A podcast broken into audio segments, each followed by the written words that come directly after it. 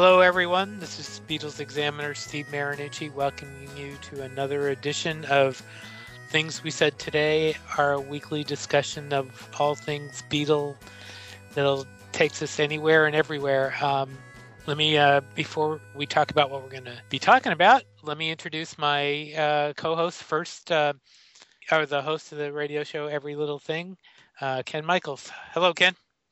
Hey, Steve. Hi, everybody. And I should say to my virtual right, because they're all on the East Coast and I'm on the West Coast, or I guess depending on which way I'm looking. But uh, to my ver- to the other side of the country, also um, uh, writing for Beatle Fan magazine and an author in his own right. Uh, and I'm not talking about John Lennon. First, we have Mr. Al Sussman. Hey, Steve. Hello there, everybody and also uh, out on the East Coast, um, another author in his own right, also writing for Beatle Fan and many other publications, um, Mr. Alan Kozinn. Hello, Alan. Hey, Steve. Hello, everyone. And we have uh, we're going to talk today. Uh, uh, there was a lot of discussion on the internet this week about Keith Richards' comments about Sergeant Pepper being rubbish. Um, that got a lot of a lot of blowback from people, a lot of you know comments uh, of people complaining about you know Keith and about the Stones and about talking uh, about the Beatles, and we thought we would go through that today. And we have a special guest, and you you know the special guest if you've been hanging around the show for a while because he's the gentleman who wrote our theme music, our great theme music, but he also is a Stones fan, and he's going to try and defend the Rolling Stones on a Beatles show. and that would be, and that would be Mr. Michael Lynch. Hello, Michael. Hi, Steve. Hi, everybody. And uh, let we, me just... we've got. We're, we're, go ahead. I, I was just going to say we're ganging up on you four to one. Well, well, let me let me just make this clear. I mean, um, I know a lot of you guys know me as the Stones fan, but the truth is, I am a huge fan of both groups. And whereas some of you have seen me on the Beatle boards defending the Stones, if you had been on the Stones boards, there have been plenty of times where the tables have been turned and I'm defending the Beatles. So I have been on both sides of the fence, and it is an interesting place. It it it definitely is. It definitely is.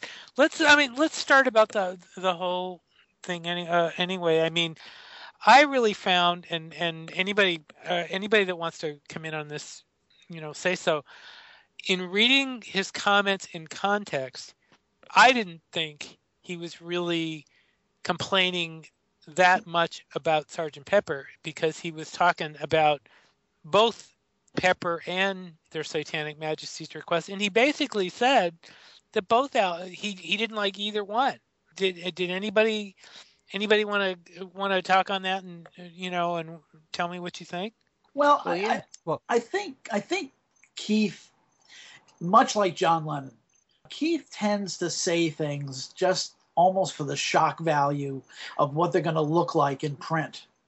Mm-hmm. And you know he may not completely believe what he's uh, what he's actually saying, but just to just to you know throw a zinger out there. I mean, after all, uh, Keith is a huge Beatles fan. I mean, it was in fact it was Keith who in 2005 uh, suggested that that Paul begin performing uh, "Please Please Me." Mm-hmm. That's right. And there's an outtake out there of him doing "Please Please Me," as I recall, that is actually really really good. I mean, it's it's it's you know it's just him in the studio alone, but it's it's a lot of fun to listen to. He he did a, a great little uh, ad lib version of it, you know. Yeah. So I, I, agree that he does tend to to open his mouth and you know and say things. I mean, he that's the way he is with everything. I mean, he's that's his personality. But I, the whole thing.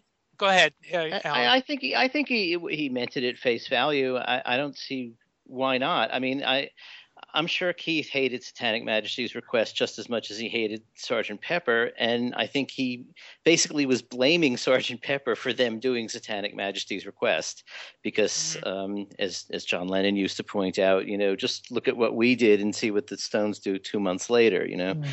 Um, I right. think that they, you know, I, I think in both cases, I think I think it's probably a little unfair to look back at it that way because it was heading into that psychedelic era where everybody was doing stuff, not just the Beatles, and um, it was that was just the the the sound of the times. And um, you know, I really like Satanic Majesty's request of it. Uh, apparently, uh, apparently, I'm in the minority uh, among Stones fans, even. But um, right. I've always liked that album, and uh, so I think that you know Keith is like Keith is more of a hardcore blues guy, and he doesn't. I don't think he really wants to be involved with singing, you know, 2000 light years from home and, mm-hmm. and, you know, that kind of stuff. And I, I, can see why he would have thought the whole thing was just, you know, not his cup of tea, and Pepper in the same way. And uh, so, yeah, I, I, I, took it pretty much at, at, face value. I think he meant it. Um, and, and I think that because so many Stones fans seem not to seem seem to feel that Satanic Majesties is some sort of embarrassment in their catalog. Um, I think that he wouldn't have thought of it as being shock value for those people. You know that he mm-hmm. he would expect them to agree. So uh, that's just my take on it. I kind of agree with uh, exactly what Al- what Alan said. I think this this quote from Keith is more a reflection of the direction that the Stones were going into and the Beatles, because I think at heart he is an R and B guy, a blues guy, and he liked uh, you know the more pure rock and roll, you know, simple you know guitars and drums, a little bit of piano and probably didn't like the fact the Beatles were getting into psychedelic. And like Alan was saying, so many bands were doing that too. He didn't want the Stones to go in that direction. So, yeah, I'm sure that he also didn't like both those albums. So uh, I think it's more a reflection of the direction that both bands were going into. And that's kind of, pr- of proven out by the fact that the next two albums, next two Stones albums after Satanic Majesties, were very much back to the roots and you know mm. uh, Beggar's Banquet and Let It Bleed. You know, were very, very much of a return to the Stones. Uh, you know, their uh, the you know their their best musical instincts. Mm-hmm. And and there's a quote in the Esquire interview that really kind of says it. It says what he really feels about both albums. He says after he said uh, it was a mishmash of rubbish, kind of like Satanic Majesties, he said, "Oh, if you can make a load of shit, so can we." So I mean, I you know, I mean that basically basically says how seriously they took it. Michael, what do you have to say? Uh, I'm pretty much agreeing with uh, most of what you guys have said so far. I'll say that when I first saw the quote, I heard it. I, I thought it was a pretty funny quote actually, because uh, when Keith uh, talks in an interview, he always seems very casual and uh, you know he, he laughs. He seems like a friendly guy in a good mood. So like when I read those comments from Keith, I pictured him like that, and it was easy to just think of him just saying that with a smile on his face, and I could find it funny. Whereas if Pete Townshend, who I love, you know, a great guy, I love Pete, but you know, he often comes across as very sullen and bitter in his interviews, or you know, like a guy with a chip on his shoulder. I think it would take on a different context, and uh, I don't know. So I mean, I, I just kind of laughed at the comments when I read it, you know, uh, and I knew it would be upsetting to a lot of fans, but I figured, you know, what the heck? It's Keith. I love the guy even if Mick had if Mick had said it, I think the it would have taken on a, a whole different tone. I, I think agree. You, you know you, are absolutely right, and and um, I mean it, it, would have been. I mean every time you know when Mick says something, people get real serious about you know about what he says. I, I think you're right though. I think people tend to take take Keith a lot less seriously.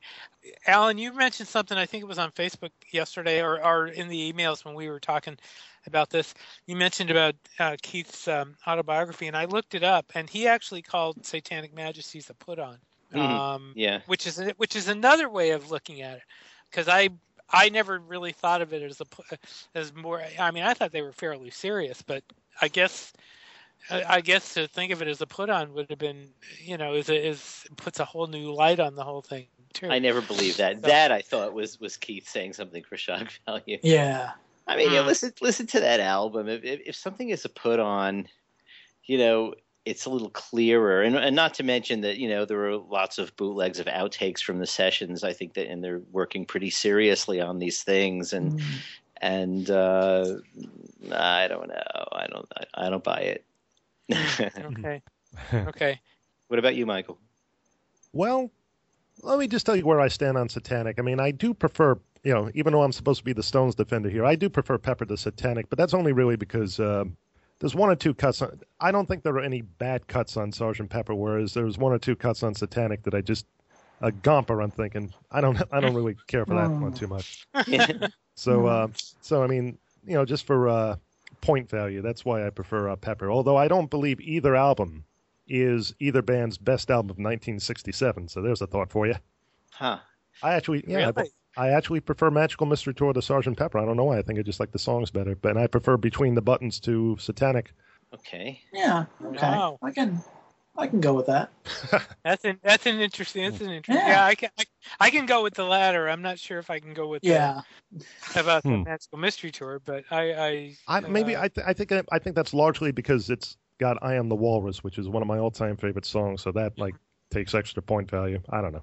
Yeah. Hmm. We we may be demurring about that because it wasn't really an album, but um Yeah. but it kind of was here. So Yeah. uh, mhm. this is before you were born apparently. Yeah. Oh, oh, For stick to moment, him now. you I know sure what? feel I mean, sticked. when when um it's funny when satanic majesties came out i think the track i liked best and for a, a weird stereo wiring reason um was citadel Hmm. because Great uh, yeah, I, I, Really? I really like that track, and um, and the way my house was wired, we had the stereo speakers in the in the living room, but for some reason, my my father had wired like the left channel only speaker into this other room, sort of where the washer and dryer was, and so I, you know, if I was folding up clothes or something, you know. I'd listen to Citadel and just hear the instrumental track, and I really like that better than the Mhm. whole track. Um, Wow. But but you know, um, I- I think also in both cases, um, I'm not sure I want to admit this thing, seeing as I'm supposed to be essentially a musical guy. I think in both cases the packaging comes into it too. I, I think of both Pepper and Satanic Majesties as the full package with the cover, with you know, and Satanic Majesties, you have to admit, had a pretty special cover with the four Beatles in the picture. Mhm. So um, there was, I don't know, there was just something about both of them that I really liked, and uh, I I don't skip any cuts when I play Satanic Majesties either. Not even sing this all together and see what happens or Gomper. um, also, you get to hear something from Bill Wyman, you know, in another Yeah. land. I, I really Right. like that too. I like that harpsichord, and the, you know, it's it, it just was. Uh, was was a bit different for them, and I liked what they had been doing before. Really liked what they did after, but I, I still have a soft spot for that album. One problem I do have with that album, I mean, all in all, I think it's a very good album. I enjoy it a lot. One problem I have is the sequencing because my three favorite songs on the album are uh, not necessarily in this order, but they are "Sing This All Together," Mhm. "Citadel," and "In Another Land." Those are the first three songs on the album. So, in other words, the album peaks early for me. Yeah. Okay. You don't like She's a Rainbow, Michael? I, I've gone back and forth on that one. I like it. I never really liked the ooh la las. I got to be honest. Uh, Mm. But I think it's a good song. I, I think it. I think one thing I never was too crazy about that song, the way it kind of stops and starts, which I guess is part of the effect. But I don't know. It's almost like it. I don't know. It's almost like it's slowing down, like there's a problem or something like that. I don't know. Actually, to give Satanic Majesties kind of its its due, there were a whole bunch of albums that came out in the second half of 67 and the beginning of uh, the first three or four months of 68 which were very much you know uh, kind of based on the whole sergeant pepper idea or at least influenced by it and most of them after bathing with after bathing at Baxter's by Jefferson Airplane, uh, the Rascals, Once Upon a Dream, Vanilla had- Fudge's The Beat Goes On, which might be one of the worst albums ever made. Most of those most of those albums were really bad and were definitely not not good fits for those particular bands. But Satanic Majesties, even with a little, you know, uh, with some some excess that you know was probably not necessary, it certainly was a hell of a lot better than the beat goes on. uh, I'll laugh at that, even though Yeah. I'm a Long Islander. You're you're insulting my local boys. Oh, Yeah. that's right. Uh, because the Fudge were from Long Island, which That's is right. your, your neck of the woods. I am literally about ten minutes away from where those albums were recorded. Actually, Wow, really? Wow, really? It's now a laundromat. I kid you not. Ultrasonic Studios is now like a laundromat and a pet store. I think. Wow. The beat does Rock not history- go on. Rock history, rock history lives. Oh my God, what a what a shame. But I mean, you know, this whole thing. I mean, let's let's open it up a little further to the the whole idea of the Beatles versus the Stones. And I I know, you know, two books have been done on this, and I I'm not trying and uh, outside of what those books say, because I I mean those are not what we're talking about. I mean, among us, uh, um, among us. What do we think about the Beatles versus the Stones? Uh, Ken, I'm gonna Ken. I'm gonna start with you if you don't if you don't mind, because you've been quiet. You've been too quiet. I thought I'd never hear you say that. uh, no, I love both bands. You know, I don't really. Uh, the Beatles will always be the greatest band of all time for me, but with all the great bands, they all have their own identity, and uh, you know, the Stones have put out some of the greatest rock and roll of all time. I've Mhm. never, you know, said anything negative about the Stones through the years because when it comes to putting out not only the original songs that they've done, which is among some of the greatest rock songs ever, but I like the songs that they've covered too. You know, they are great at what they do. They're just not as um, musically eclectic as the Beatles have been, and I'm very much into eclecticism. You know, but that doesn't make them worse or less of a band uh, for me because what they do, they do so well. You, don't know, think- and you it's don't, and you don't still think the Stone, you don't think the Stones disco period made them eclectic? Oh no, no, no. There there are different styles that the that the Stones have done, but nowhere near to the degree that the Beatles have done, and that's also including all their solo music. You know, I love the country stuff that the Stones have done, like Faraway Eyes. You know, and I love the disco period too, as Huh. well. But by and large, I love you know the rock and roll and the R and B based stuff. You know, uh, a song like um, Mixed Emotions. You know, it's one of my favorite of their of their more recent. Well, that's it's going back now, but you know they're still great at putting out great songs with amazing hooks, and um, you know I I admire artists that really expand themselves musically and go in a lot of different directions, which is why I love the Beatles so much. It's one of the many reasons, but the Beatles went in you know so many different directions, from not just the the rock and the pop, but also country music, some blues, the Indian music, the classical music, the psychedelic stuff. And then in the solo, you know, music they put out, they went even further. Mhm. You know, Paul McCartney has gone gone through, you know, he's just recorded so many different styles now.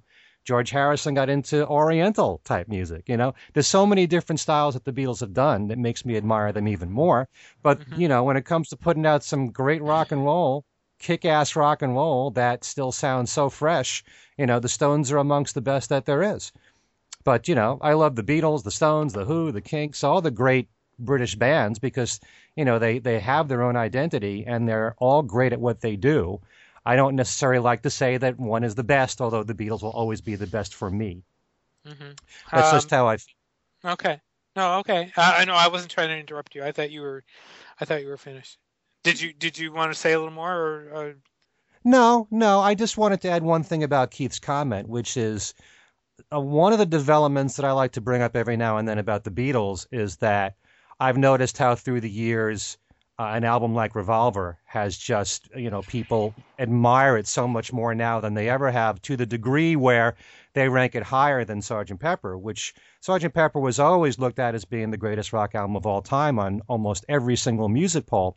And I think there has been a wave over the years, maybe the last couple of decades, in fact, where rock fans tend to prefer music that's that's produced that's simpler in terms of production, where it's not so layered and so complicated and artsy, you know, like Sgt. Pepper became and Sgt. Pepper is. So Keith's comments fall in line with what a lot of rock fans and Beatle fans feel. I'm not saying everybody rates Revolver higher than Sgt. Pepper, although I think amongst this group there may be a few that do. But I'm just saying when I hear comments like that, there are a lot of fans who point to you know the the music of the Beatles that in terms of production was much simpler and in terms of songwriting was simpler, although they were always progressing. So it just falls in line with a lot of what I've heard in recent years when I think about that. Because I always think about this thing about Revolver, and I'm amazed, and I'm you know I'm fascinated by it all. How Revolver has risen so highly in so many music polls as being not only the greatest Beatles album, but for some people the greatest album of all time. So there are a lot of people who like the music that's pre 1967. And I even remember recently somebody wrote into Facebook um, just bouncing off something that was said about the Beatles and looking at 1967 as their year of overindulgence. Hmm. And there may be a lot of people who feel that way now. And then they went back to being a band again with the White Album, Mhm. even though a lot of the White Album had the Beatles working in different studios at the Mm. same time. But you know, you know, what I'm saying in terms of production, in terms of getting down to just being a rock and roll band, just guitars and drums and a little bit of piano and not much else, and not so much studio musicians, you know, there are people who prefer that. So I think what Keith is saying is is similar to the way a lot of rock fans and Beatle fans feel. Mm. Alan? Yeah, you know, I I remember that whole Beatles Stones thing, and I I never thought it was all that real, and it, it kind of wasn't. It was kind of I think produced um, by the Stones' early publicist, who had worked for Brian for a while, and sort of manufactured this business of you know the Beatles are all clean cut and the Stones are really rough and out there, and I think you know, and I think a lot of people bought into that. I mean, it's funny because in that in this interview we're talking about with Keith, Keith also says, says the same thing, right? I think he says, you know, everyone said the Beatles were so clean cut and we weren't, but they were just as bad as us, you know, Mhm. um, and and you know, and they were, but but there were these sort of two myths created, and I think that a, a lot of, that, I you know, it, I guess it depended even besides the music, what kind of image appealed to certain people, and but I don't know, among all of my friends, we both were all we were all fans of both groups, um, and as you said, the Kinks and the Who and all that stuff. I mean, we uh, we waited for every new release from any of them. I mean, maybe more for the Beatles ones because you know, hey, they're the Beatles. You know, I mean, by definition, you know, what can you say? But I, I remember when when Beggar's Banquet came out, and I think NEW had probably an early acetate of it and was playing it on the air, and there was a lot of excitement. You know, I, when Jumpin' Jack Flash came out, everyone went crazy. You know, it was. Uh, I thought I think it was really nice having these two groups that had some supposed theoretical tension. Although if you'd been reading up on them closely, you knew that they were actually pals as well you know?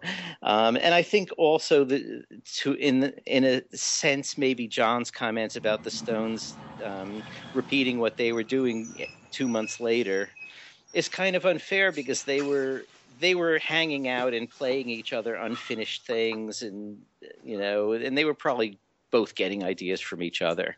Um, i think this was um, really an incredibly fertile time in rock and roll. Everybody was getting ideas from everybody. I mean, um, look at the the Byrds. Sort of liked uh, hearing some twelve string stuff on Hard Day's Night, so they started doing their Dylan covers with twelve string. George Harrison Mhm. hears that and does, uh, you know, if I needed someone, and it, you know, these things are all sort of same thing with the Beatles and the Beach Boys. You know, that whole rivalry where you know Brian heard um, Rubber Soul and came up with Pet Sounds sort of as a challenge. And then he heard Sergeant Pepper and went crazy because, come on, who can equal that? Um, apologies Yeah. to Robert Rodriguez and the Revolver contingent. Um, but you know, I mean, I, I look at that, and you know, we're- Uh, it's gotten away a little. My I've I've gone off off topic a little, but with the Stones and Beatles relationship too, you know, I, I think that that was a really healthy interplay that everybody had in those days, and I don't see it a lot now, you know. But what can you do? Well, Well, you don't see it as as a rivalry. I don't think it was a real rivalry. You know, it might have been a real rivalry rivalry in the sense that, you know, everybody wants to have the number one record and if they're both out at the same time. But I, I seem to remember John talking about how there was even sort of collusion so that the Stones and Beatles wouldn't have new singles out at the same time so that they wouldn't displace each other from being number Yeah. one. Mhm. So, Right. you know, I wonder if we should get the, you know, anti- Wasn't that said also about um, you know other records then, like, like the Motown records? The Supremes wouldn't put out a single at the same time the Beatles would. Hmm. They'd wait a couple weeks. Yeah, well, possibly. Isn't that true? Uh, I don't yeah. really know, but uh, but of course it would make sense if you if you're a record company and you know a new Beatle record's coming out, you probably would uh, clear the decks. But but on the other hand, you know, who knows? I mean, look, it's, it's drowning. That's. Uh, Al, bus, can, you, can, can, can, you, hear us, Al, uh, amid all that? Beneath the fumes from the bus, yes. you got a you got a comment? Uh, yeah. Um, actually, uh, Alan makes an excellent, excellent point. But what I've, what has always stuck in my craw about the Stones over the years is this whole, and and Michael has heard or seen this rant before, so uh, indulge. but bring it on. But I've always had a major problem with this whole thing of the Stones being labeled the world's greatest rock and roll band. They weren't the world's greatest rock and roll band in the 60s. We know who that was. They weren't the world's greatest rock and roll band in the 70s. That was Led Zeppelin, you know, unless you're a particular fan of the Eagles. They weren't the world's greatest rock and roll band in the 80s. That was U2.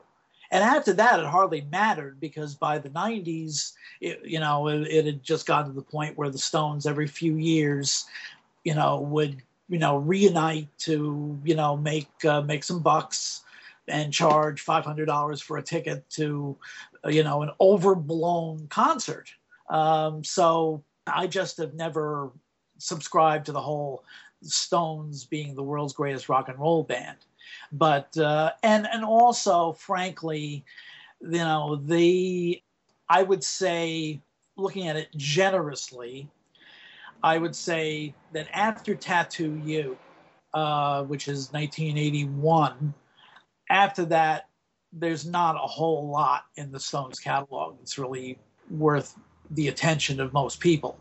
And there are a lot of people, in fact, who will say that actually, you know, after Exile on Main Street, that was really the end of Stones' prime period, and that's uh, that's a long time ago. So uh, they certainly did. They did. They did great work in the '60s, and and yeah, as Alan points out, they were. I think there was a lot of cross pollination, if you will. Uh, there's even a shot of uh, from the Revolver sessions of John holding up a copy of the English uh, version of Aftermath, which which I believe had just come out, and uh, so there was a lot of cross pollination between the two bands. But it but after I think after the Beatles broke up, the Stones kind of, even though a lot of people will say, well, that the 70s was their greatest period, I would say that's uh, up for argument. Let's put it that way. Well, I think, I think, a lot of that was I think a lot of that was was me was record company hype. Um, I mean, that greatest rock and roll band uh, was Sam Cutler's introduction to that to exactly. their stage shows, and and you know, I mean, you have you had uh, Little Richard introduced as the king of rock and roll. You had, I mean, you know, you, I mean, that kind of, that kind of thing goes on. I mean, I think even, I think even Bo Diddley was introduced as the king of rock and roll. You know, I mean, that kind of thing goes on with whoever's playing on stage. And I don't know if you can take that seriously. I think it's the musical, the music that really counts. And while I will, I will say that you know the Stones put out some fantastic albums. I mean, that period through uh, Exile on Main Street is absolutely mind blowing. You know, there was some. I agree, there was some drop off. Um, one of the Stones albums I really have had trouble listening to is Black and Blue. I do not yes. like Black and no, Black and Blue. Not at all. Now some some girls some girls I, I like I even I even I think in I liked uh, emotional rescue and tattoo tattoo you. I think yeah. it was after after tattoo you where it started to drop off a little bit, and then it really started to drop off. Yeah. Um, I mean, I haven't run out to buy a Stones album in quite a while. I think I picked up Bigger Bang on um, you know on a used uh, you know as a used CD because I didn't run out and buy it when it first came out. So uh, and um, I mean I'm not, you know, they're the fact that they're still playing live is great. I'm not sure I'd really want to go see them now. I'm sorry I didn't go see them in, in the 70s with Mick Taylor.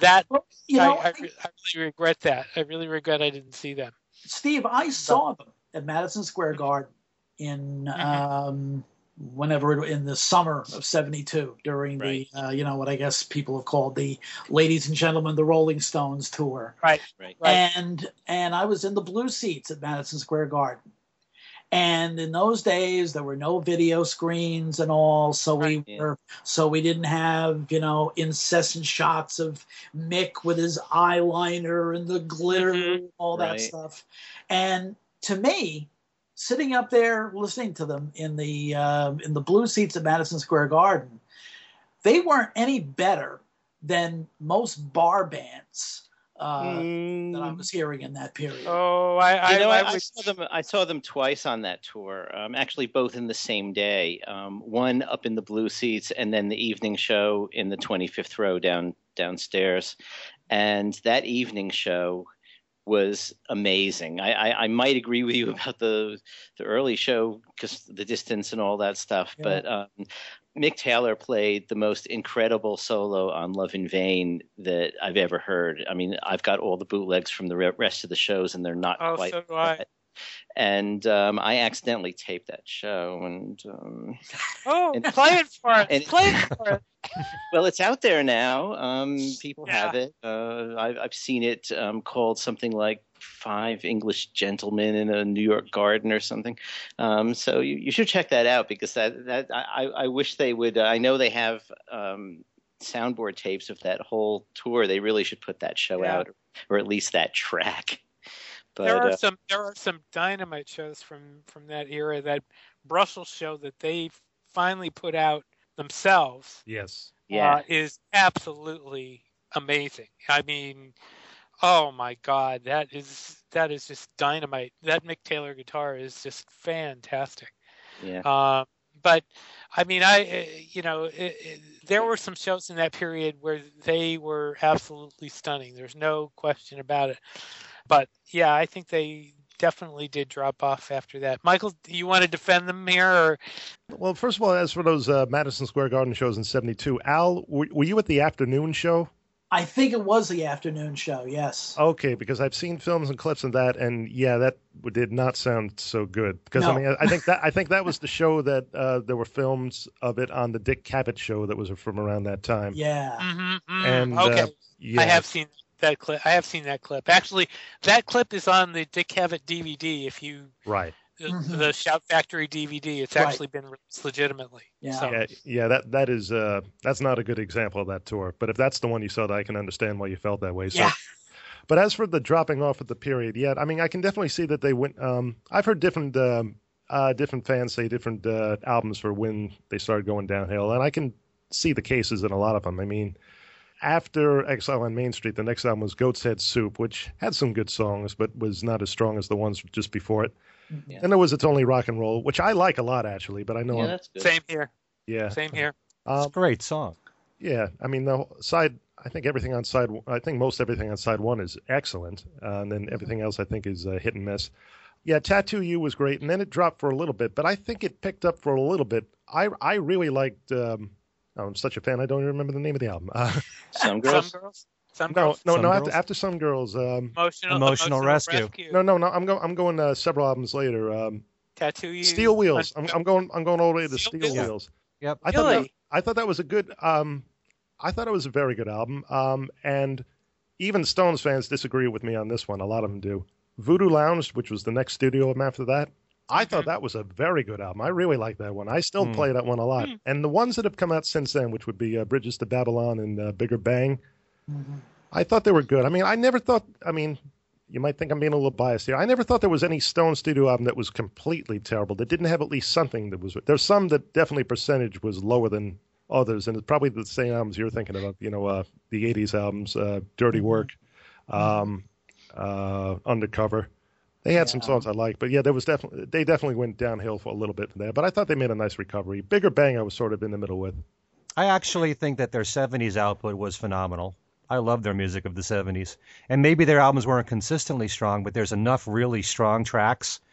You know, if you were to do a, a compilation of great uh, Rolling Stone songs, you've got so many of them. Sure. I mean, in the '70s alone, uh, you know, you talk about Black and Blue. Memory Motel is one of my favorite songs of theirs. Mm-hmm. And you can you can pick you can cherry pick tracks from all their albums, even you know in the decades that followed, and you can find some really great great songs in there. Oh yeah, there's no as shortage. a singles as a singles band, they're phenomenal. Yeah, they put out some great singles throughout Absolutely. all the decades. Absolutely. So you know, and I love the disco period. I thought "Miss You" was a terrific track. I loved "Emotional Rescue." You know, I loved all that stuff. I didn't dismiss that at all. And um, yeah, like I said, Mixed Emotions is one of my favorite songs. I loved Harlem Shuffle. I thought that was a terrific cover. I, I, I did You too. know. I thought that was excellent. The video on that was wonderful. and and You know, I, the only I also like Stripped. I thought Stripped was great. Stripped has some Hmm. good So- things. I really like the version of uh, "Slipping Away" on that. I really like that. But I would always like that song anyway. So the only complaint I'd ever make about the Stones, and it's the, the kind of thing that John Lennon said, and I don't agree with everything John said, but he said that so much of what they did is just, you know, a reworking of stuff that they've done already. And, you know, in terms of production from Exile on Main Street, so much of their albums sound exactly the same, almost as if they could have all been recorded during the same time period. But I still love that production. You know, there's a brightness, there's a punchiness to, to the production that I really like. So, um, you know, if you love that kind of music, then the Stones are more your band. I think one of the limitations with the with the Stones is that there are really only so many hundreds of ways that you can rework a Chuck Berry riff. And, Yes, you know exactly. that's basically the the DNA of most of the Stones catalog. Yeah, Um, so, and, and in fact, I mean, I thought it was it was great seeing Keith on that special with Chuck Berry.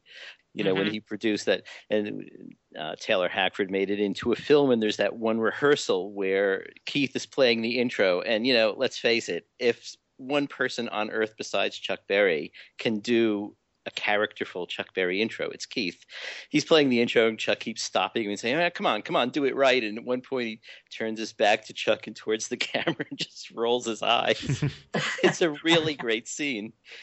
But yeah, Hmm. you know. Anyway, It's still a skill to be able to write more Chuck Berry esque songs. You know, even Paul McCartney said it as far as, you know, 50s rock and roll. A lot of people think that it's so easy to write songs in that style, but it's not as easy as it sounds. So to, to be able to come up with all the different riffs that, that Keith has, that is a talent to itself. And to be able to build a song around that, you know, Mhm. I, I really, um, you know, I think that is a talent. It's, it's he's, you know, it's definitely a, you know, a talent that, that Keith has. Let me let me ask another question. Who, and this is probably a, a an obvious answer, but I'm going to ask it anyway. Who progressed further musically in their career, the Stones or the Beatles?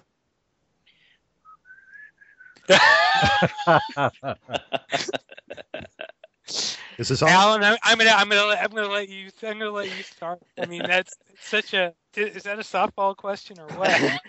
I don't know. I mean, I, I don't think the Stones were necessarily concerned with the idea of musical progression. I'm not even sure the Beatles Hmm. were, but they but they did it. You know, I mean, they they were always looking for new things. I don't think the Stones were particularly always looking for new things. I think at, at heart they really wanted to keep playing blues and Chuck Berry and that kind of stuff. And I think they may have sort of got sucked along in the Beatles' wake, you know, as Mm. their big friendly competitors um, of like, okay, let's try some of this stuff too. But you know, as soon as the Beatles weren't there anymore, they basically went back to you know, apart from the disco thing, which um, uh, sorry, Ken, I I loathe disco in any form. And it, you know, I don't like when the Okay. Stones. do it. I don't like it when McCartney does it. You know, Uh, you know, and Sorry. yeah, oh, please. So, um, yeah, you know, so they did some experiments there, but I obviously I don't consider that musical progression. I don't, you know, it seems to me if you listen to the most recent Stone studio stuff, you don't see a huge amount of musical progression. I mean, they're they're much more facile players. You know, they're they're they're they're better than they were on their first albums, but um, it's not like the distance from "I Want to Hold Your Hand" to "Strawberry Fields" has been covered. You know. No. I think Brian Jones really was the one most responsible for the, the you know the musical adventurousness that the Stones showed in the mid you know in the mid '60s, and you know he might have uh, might have gone even further if he hadn't gotten sucked into the you know the the vortex of drugs and you know basically just became so burned out that he just you know had no more usefulness to the group to the group when uh, yeah. when Mick and Keith dumped them in in uh, in '69. I hate to keep lashing back on the Stones, but you know I hate. I loved when they did Black Limousine, and I was I was hoping that that would be a taste of more to come, and it wasn't. It was just a, mm. a hmm. one one shot deal, and I because I really thought they were great.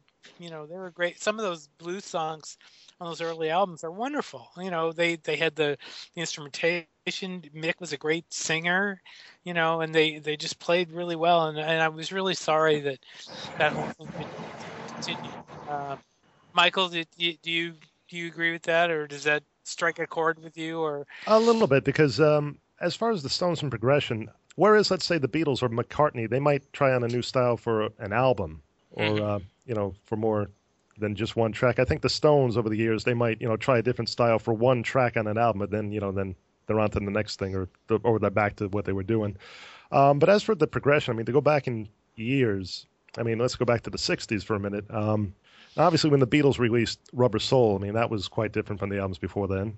And, you know that's considered a leap forward. And then the next Stones album after that, and I don't think it was uh, necessarily copying them, but I mean the first Stones album of 1966 was Aftermath, and um, that was a pretty diverse album, pretty musically. I think maybe even more than Rubber Soul. I'm not saying it's better than Rubber Soul, but if you you know you made a list of all the different types of styles on Aftermath, mm.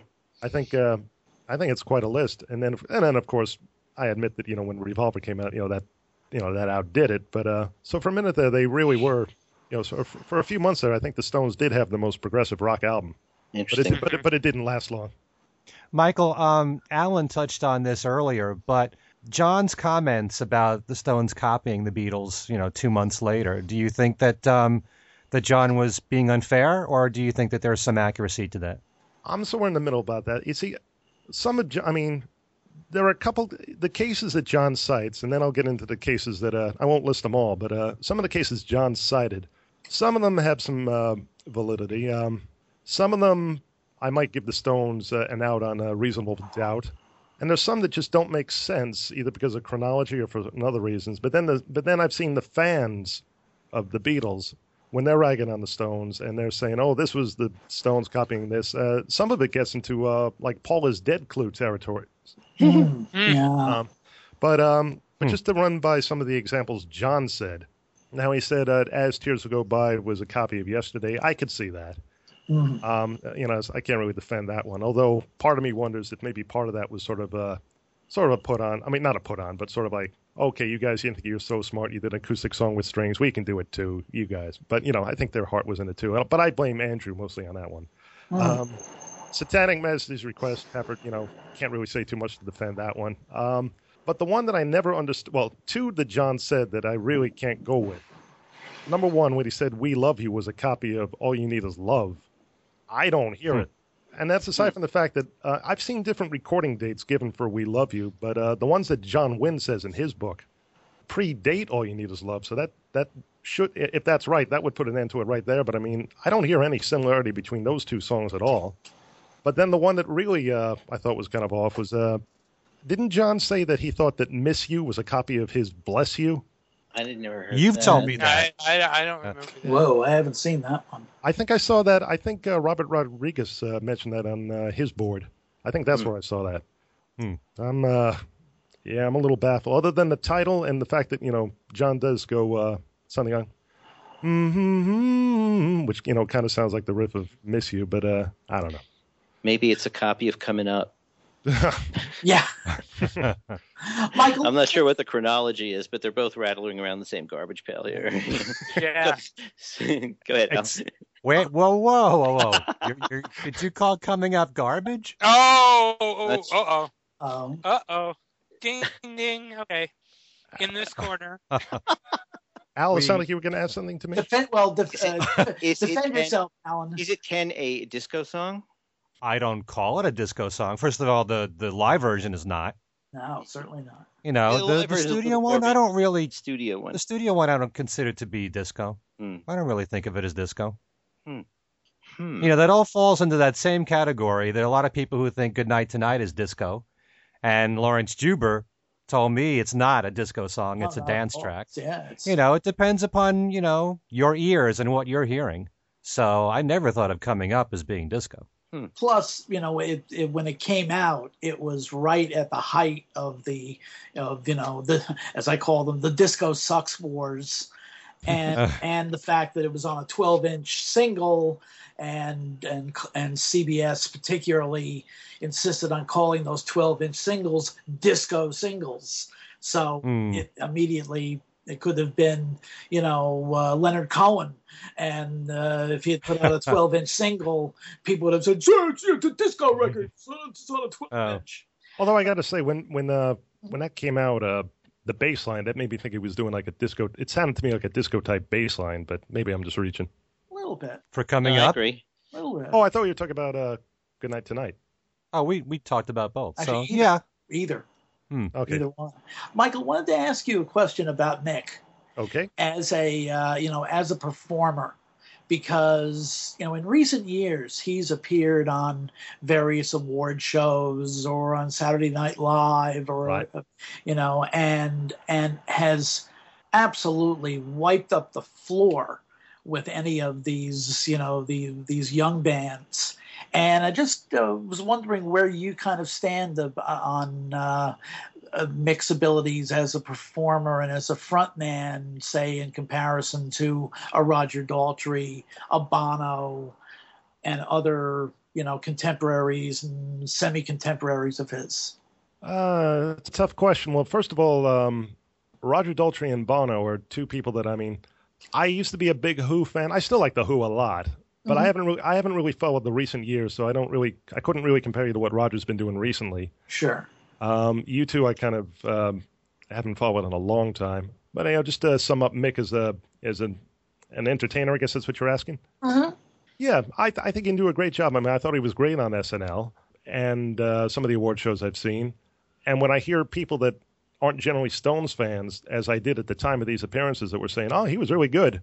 Yeah, I figure he must be doing something right. So uh, yeah, he's he's he's got charisma, charisma, as uh, David Lee Roth would say, about, yeah. about himself. Uh, so uh, yeah, he's he's still got it. Yeah, he's great at doing comedy. He is great at doing comedy. I tell you. Yeah, he's that one that one sketch on Saturday Night Live with uh, Mike Myers and him, where Mike Myers is playing Mick Jagger and Mick is playing Keith. That was classic. Yes, is that is that was so good. I mean, Mick was so spot on with Keith, oh. and who would know him better? So. no, that was great.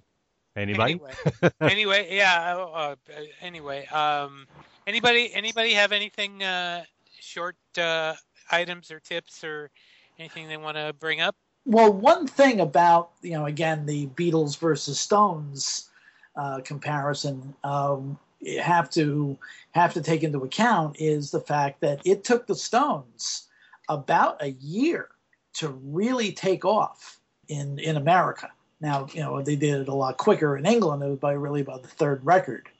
But in in this country, it really took until even though, you know, even though Tell Me and Time is on My Side and then Heart of Stone were, you know, were moderate hits, it really took until the last time for them to really take off here. And of course, then then again, the next record was Satisfaction, which you know put them over the top as the number the number two band in in the world.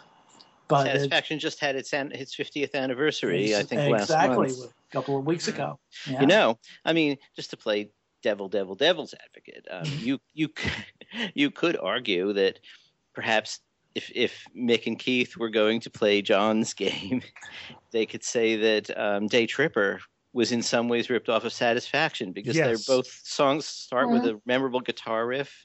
Same and. Uh, yeah, so there you go. I, you know, I, I, never really noticed that about Day Tripper until a few um, few years ago when I was doing a podcast. I was going to do um, features where, and I did one of this like this, where I would take a particular Beatle record and I would play other records that came out in England around the same month.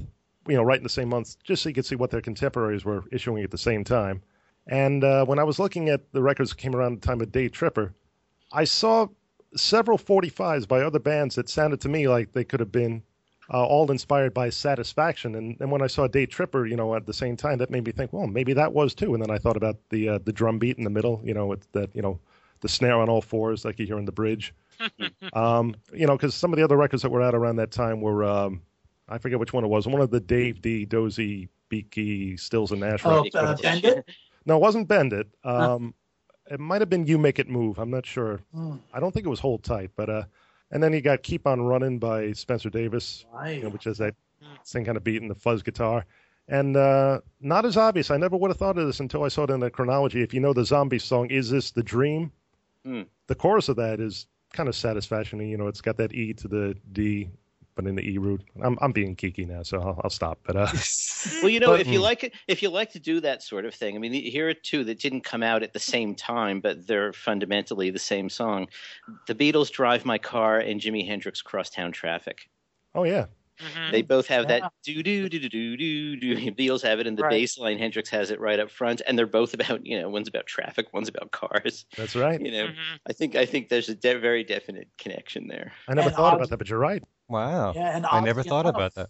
And oddly Yeah, enough, uh, both of those songs have been used uh, by radio stations for as their traffic beds, Mhm. depending on, Well, it makes sense. depending on Yeah. the format.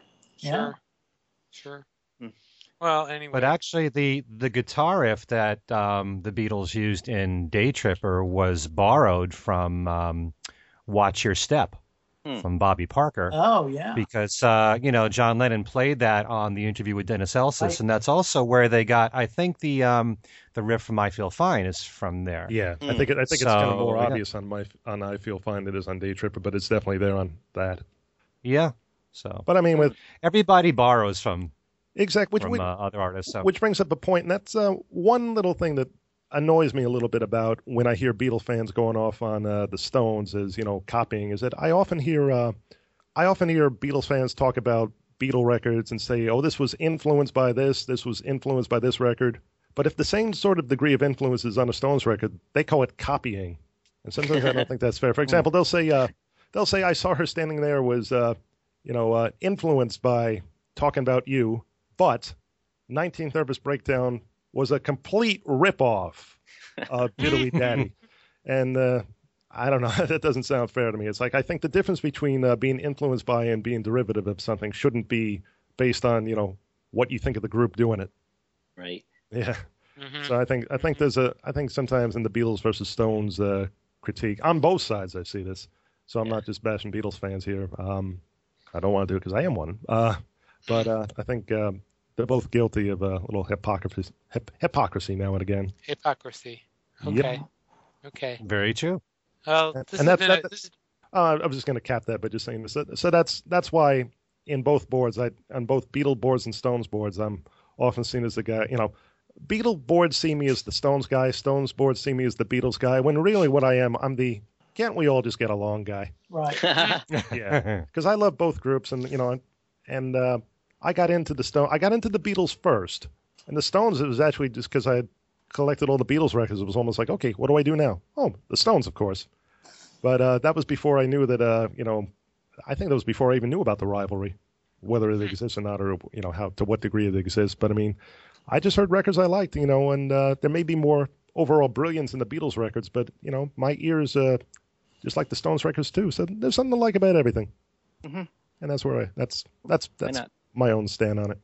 anyway, gentlemen, thank you very much. This has been this has been really uh, uh, really uh, enlightening. We all uh, uh, I, I think we all got a lot out of this, and we all learned something, and uh, looking at looking at from a different perspective. Um, so, Michael, for, first of all, thank you for for coming aboard. Um, again, Michael is the is the author of the theme of this show that you hear every week. Uh, so let's give a big round of applause to Michael. Yay! Thank you, thank you, thank you.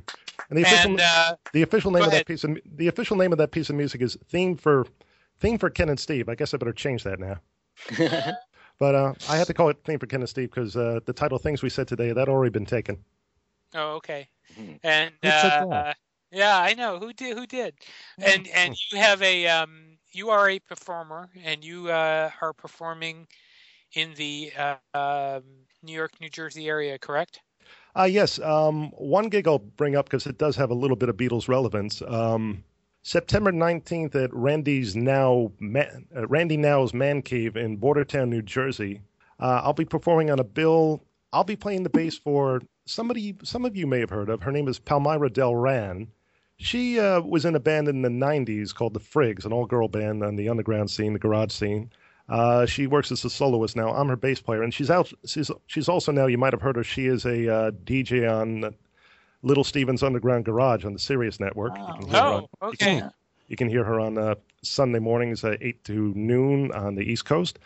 But the reason I said it's got a little Beatles significance, this gig, is because also on that gig are some friends of Ken's, the Gripweeds. Oh, yeah. Yeah. Right. Okay. Yeah, they just put out a brand new album, which is great, called How I Won the War. And of course, you know how they got their name and how they got the title sure. of the album. But they mm-hmm. also cover the inner light on the new album. But they're right. it's a great. They put out really strong, edgy rock and roll that's melodic. So if that's what you're into, as most Beatle fans are, then you should check out that band, the Gripweeds. Okay. All right. Well, anyway, Michael, thank you for joining us. Um, it's been a pleasure, and thank you for having me on the show. Yeah. Time. You're you. you're welcome. And next time we need somebody to defend the Stones. no, seriously, you, you, did you did a great. Uh, you were great. You really well, thank, were. Uh, thank you. And I got to say, you, I, I, didn't really have to defend them too much today. I think we all seem to be on the same page on a lot of what we said today. Mm-hmm. Yeah, yeah, we didn't hit, we didn't hmm. we didn't hit them hard enough, guys. Yeah, we we better start over. yeah, I know. I know. Anyway, um, anybody any any uh, anybody got anything to mention uh, uh, upcoming this week uh, that uh, that uh, we should let people? Well, know? I I have something I'd like to plug on my website because I'd like to tell all of our listeners to be on the watch for two very big special contests that I have going. One of which times perfectly with the 50th anniversary of the Beatles at Shea, because Dave Schwensen has been a great guest on our show. And also, I've done an interview with him privately, which you can catch on my website. I'm giving away his two books on the Beatles the Beatles at Shea Stadium and the Beatles in Cleveland. That should be around the time when this show gets posted for the first time. And then also, not long after that, I'm going to be giving away the new John Lennon vinyl box set. Wow. Courtesy of Universal Music. So wow. that'll be coming up pretty soon.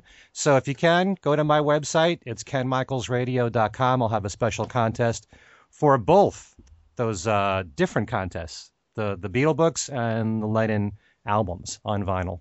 Cool. Okay.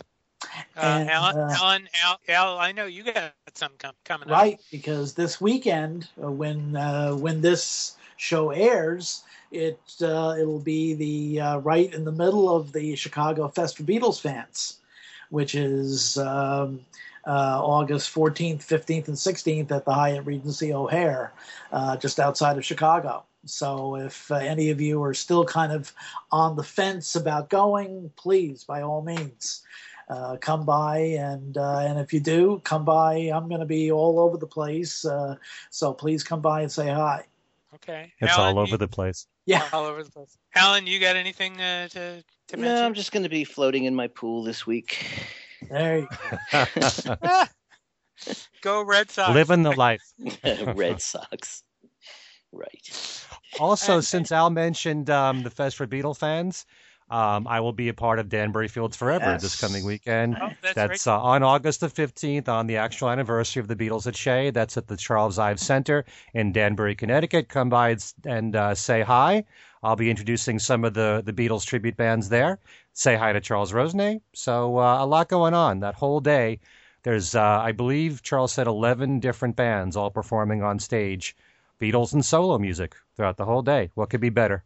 And if you go to our Podbean website, Beatles, uh, if you go to podbean.com and look up the uh, our podcast, uh, you'll find the you find our interviews with both Charles Rosenay and Mark Lapidus uh, as uh, two of the mo- two of the last five shows we've done. Uh, we mm-hmm. we just did, and you can f- actually find uh, all our shows, uh, or most of our shows, at the Podbean site, and also they're also streamed on YouTube. But the uh, the Charles show was really cool because he talked mm-hmm. about not only he not only Danbury, but he talked about his uh, the some of the things that have happened to him over the years uh, on his Beatle tours, and Mark surprised the heck out of us with the anecdotes about about Beatlefest and some of the some of the things that I didn't know about, uh, things that had happened at Beatlefest and some of his opinions, including if one of the Beatles was to show at Beatlefest, which one did he think would show up? And I was completely caught by surprise by that answer. So those shows are, are online and they're well worth listening to, and we hope you'll catch them. Anyway, till next time, on behalf of Alan Kozinn, Al Sussman, Ken Michaels, our special guest Michael Lynch, and myself, Steve Marinucci. Thank you for listening, and we will see you next time.